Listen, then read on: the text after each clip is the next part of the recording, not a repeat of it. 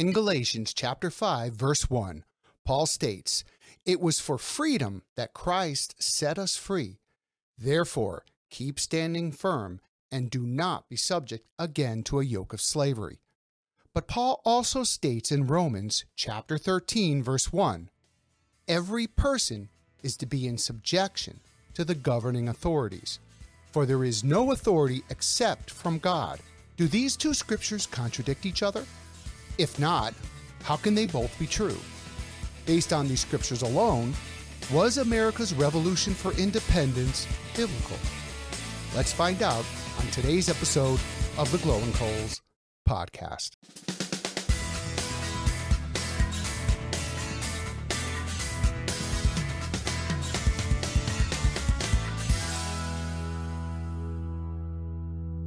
Hello, everyone. Welcome back to the Glowing Coals. The American Revolution against England began in April 1775, even though many in the colonies did not want complete independence from Britain. But propagation by Thomas Paine in his pamphlet Common Sense and fiery speeches from church pulpits recruited many more by the middle of 1776. Five men, including Thomas Jefferson, John Adams, and Benjamin Franklin were then appointed to draft a statement to justify breaking with the mother country. The Declaration of Independence was voted on by the delegates of the 13 colonies on July 2, 1776, and was published in the newspapers two days later on July the 4th.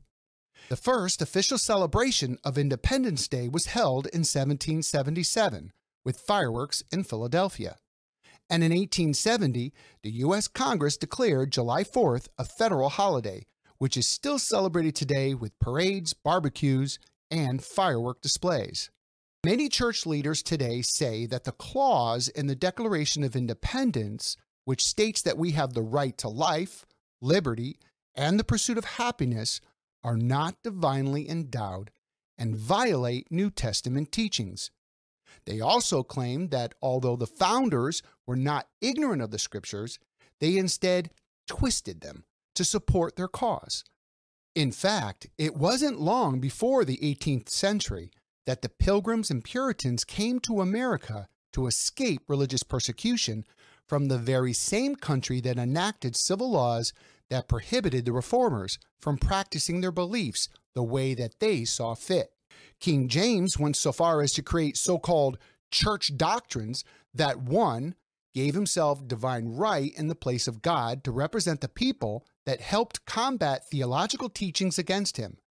His second church doctrine stipulated that his subjects had to be in complete submission to his authority, for to resist the king was to resist God himself.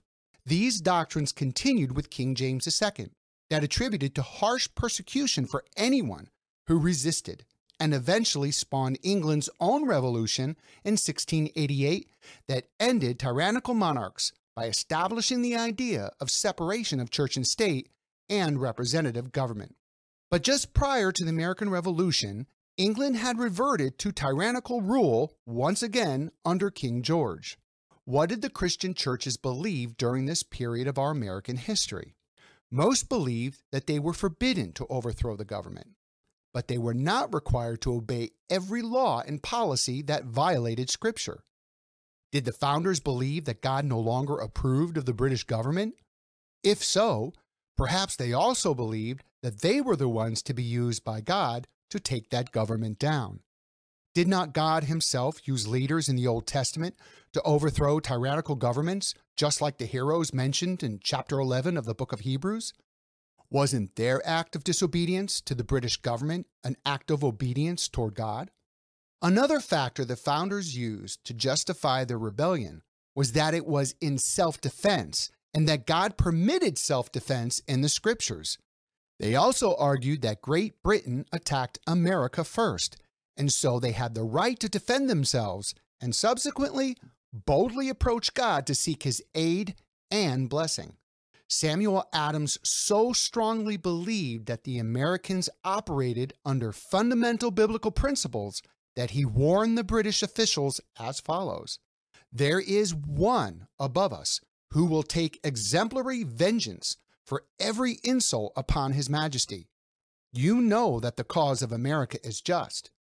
You know that she contends for the freedom to which all men are entitled, that she contends against oppression, rapine, and more than savage barbarity. The blood of the innocent is upon your hands, and all the waters of the ocean will not wash it away. We again make our solemn appeal to the God of heaven to decide between you and us, and we pray that in the doubtful scale of battle, we may be successful as we have justice on our side, and that the merciful Savior of the world may forgive our oppressors. And it's not that the founders didn't try to appeal directly to the king with letters of reconciliation to avoid conflict, but instead their pleas were met by armed military force. Regardless of your position on whether America was justified to split from England, God has chosen to bless this nation to this very day.